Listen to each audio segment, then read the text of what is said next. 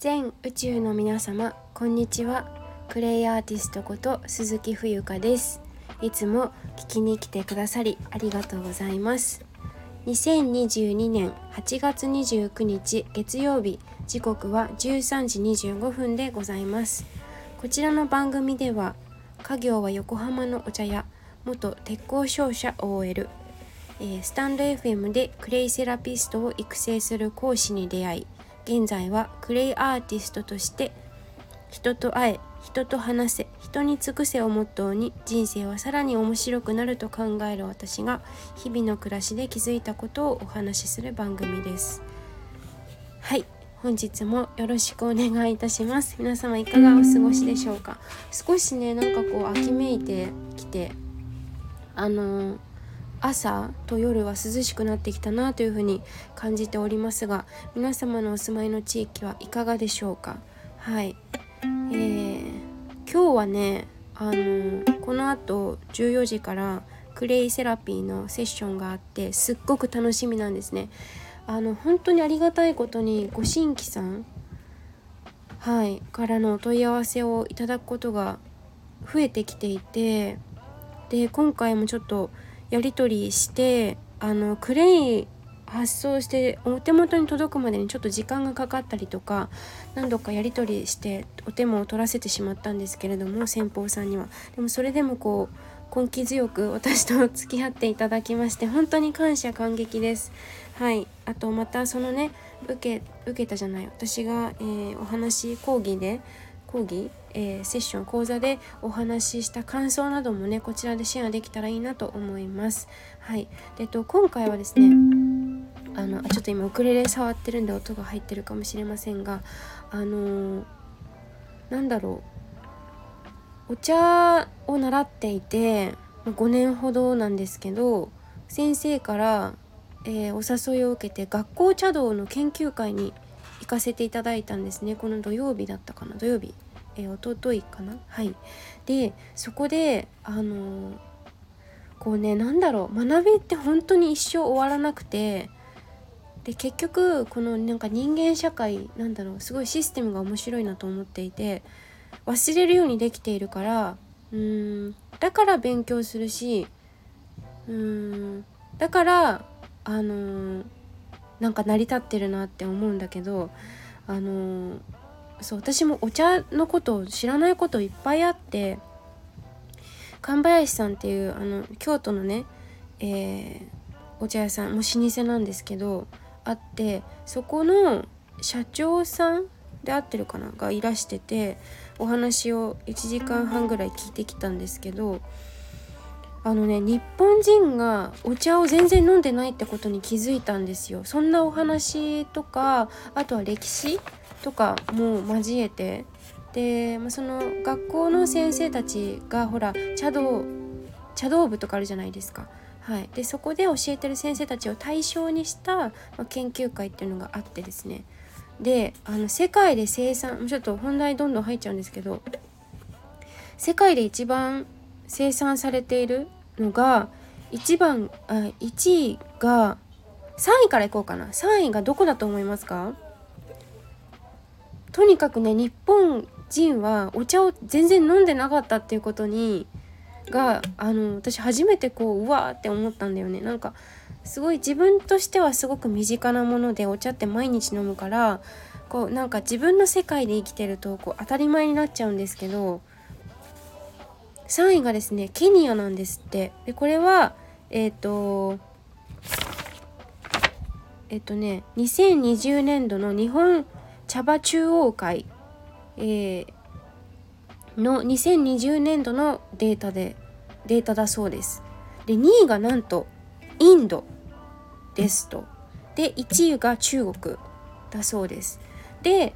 まああの純不動じゃないけど3213位がケニア2位がインド中国が1位でしょ4位がスリランカで5位がトルコなの。でえ日本はってなるじゃないですか。6位もトルコで7位がアルゼンチンと日本なんですって。でしかも世界、えーと、国内で生産されている、えーと、お茶の生産量が一番多いのはどこでしょうか？1位2位3位で。あ3位がはいじゃあシンキングタイム。そう。3位がですね7.6%で三重県。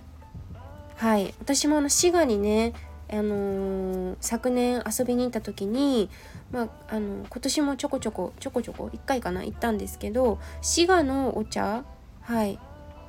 は有名ですね。私もそこでお茶どころに行ったり行かせていただいたりとかしてそう三重なんですよ。で2位が鹿児島36.3%で1位が静岡なんですね。静岡が38.3%でこれは皆さんの中でお茶が好きな人とかわかんないけど興味ある方で「え京都は?」って思った方いらっしゃいませんかね？京都はうーんちょっと違うんだよね。あの歴史的に背景歴史的な背景をたどっても京都は、うん、高級茶っていうことで紹介されてましたね。だからその何て言うのかな。この私たちって生活習慣でえー、物事っていうか日常を暮らすので、えー、京都の人は京都のしきたりがあるし慣習があってで私神奈川県では神奈川県のしきたりがあるんですよね。そうだからその違いも出てるっていうことを言われてました。すごい面白いな興味深いなって思いませんか？私はすごい衝撃的であの、まあ聞けばねてかアルゼンチンでお茶のイメージまあ7位だからそんなないかもしれないけど、まあ、トルコはねにあの親日家なんて言いますけどトルコと日本の歴史もあのねありますから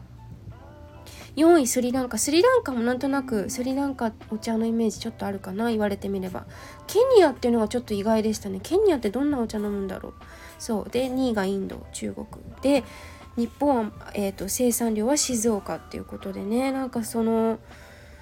うーん意外と日本人は飲んでなかったっていうかだから今多いのはコーヒーですね。うん。コーヒーが一番よく飲まれているっていうことが研究でも出てるみたいでうんちょっと残念。私としてはちょっと残念な気持ちになったんですけど別にコーヒーを否定するわけではありませんがなんかこううんもっと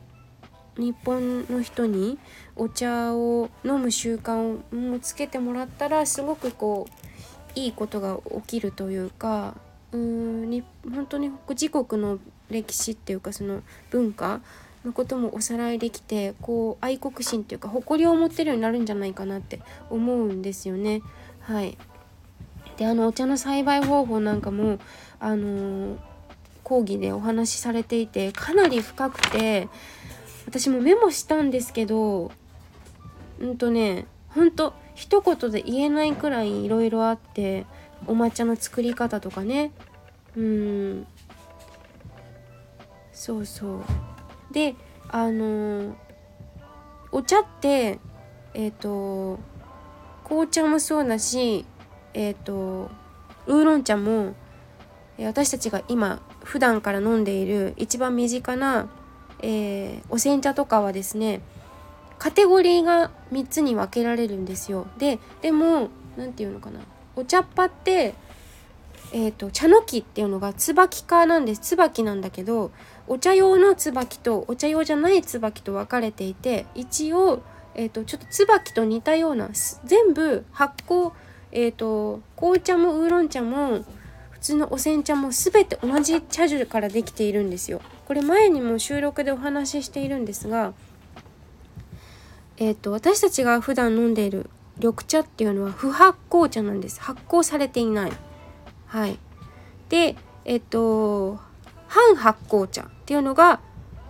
えー、途中で発酵を止めているんですね。作っている間に。作ってる途中で、えー、発酵するのを止めるのが中国で有名なウーロン茶だったりします。でえー、発酵茶っていうのはあの完全に発酵しているのが紅茶なんですね。で紅茶はまヨーロッパでよく飲まれていて。で、まあ、いろんな説があって本当人間って面白いなと思うんだけどこれ私話していても正しいとか正しくないとかってこれ分かんないのね。なんか私たちって本当面白い存在でなんかこう本当かどうかわからないものを信じながら生きているんですよ。そうで、まあ、これもあの全部なんだあの鵜呑みにしないでほしいんですよね。でヒマラヤが発祥だっていうふうに言われている諸説もあったりとかであとそのヨーロッパであのお茶ができたよっていうふうに言われてたりもするし一番でも信用できるのはあのアッサムっていうので中アッサムから中国に行ったっていうのが一番信用できるっていうふうにおっしゃってましたけどこれも分かんないからね本当にそうそうで、まあ、同じ茶樹からできているっていうのは意外とあまり知られていないしあの多分そんなこといちいち考えないと思うんですね。うん、なんかこう日常の一部すぎてと言ってもまあコーヒー飲んでる人が多いんですけど今のね今冒頭にお話ししたお話を交えると。だからすごく興味深いですよね。うん。はい、なので、えっと、今回はその世界の生産量お茶の生産量とえ日本人がいかにお茶を飲んでいないかっていうちょっと衝撃的だったっていう私のねあの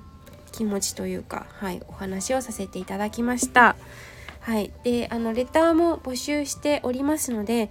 あの何か質問聞きたいこととか私にあればですね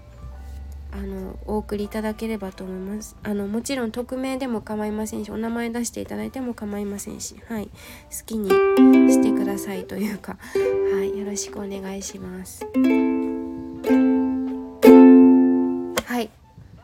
ありがとうございます。あと何かあったかな？特にないかな。はい。で個人セッションも受付しておりますので DM などで、えー、レター機能か。レター機能だとお名前つけていただいた方がいただかないと無理無理っていうかわかんないので はい。よろしくお願いします。はい。ではクレイアーティストこと鈴木冬香がこの時間をお相手いたしました。失礼します。ありがとうございます。